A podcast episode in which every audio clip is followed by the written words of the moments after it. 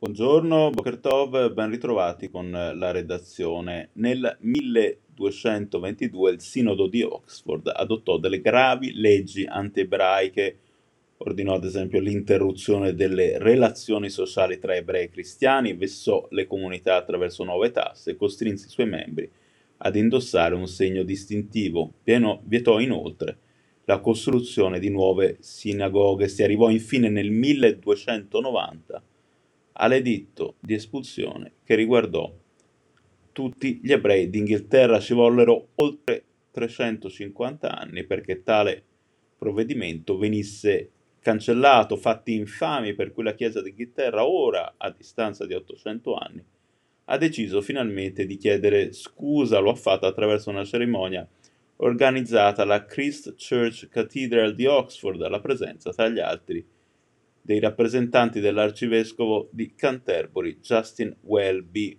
Il servizio di oggi è un'opportunità per ricordare, pentirsi e ricostruire, ha commentato Welby durante la cerimonia, aggiungendo poi Preghiamo che ispiri i cristiani di oggi a rifiutare le forme contemporanee di antigiudaismo e antisemitismo e ad apprezzare e ricevere il dono dei nostri vicini ebrei.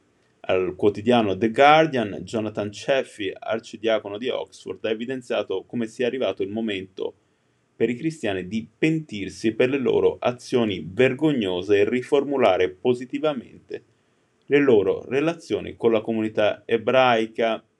Non dimentichiamo che siamo ancora in viaggio, c'è ancora molto che deve essere fatto. Il commento invece del gran rabbino, del rabbino capo di eh, Gran Bretagna, Rav Ephraim Mirvis, a margine della cerimonia. Il Rav ha definito le scuse un'occasione gloriosa, speciale, sorprendente e storica, ma dall'altra parte ha voluto sottolineare come il percorso per correggere torti, ingiustizie e incomprensioni sia ancora lungo.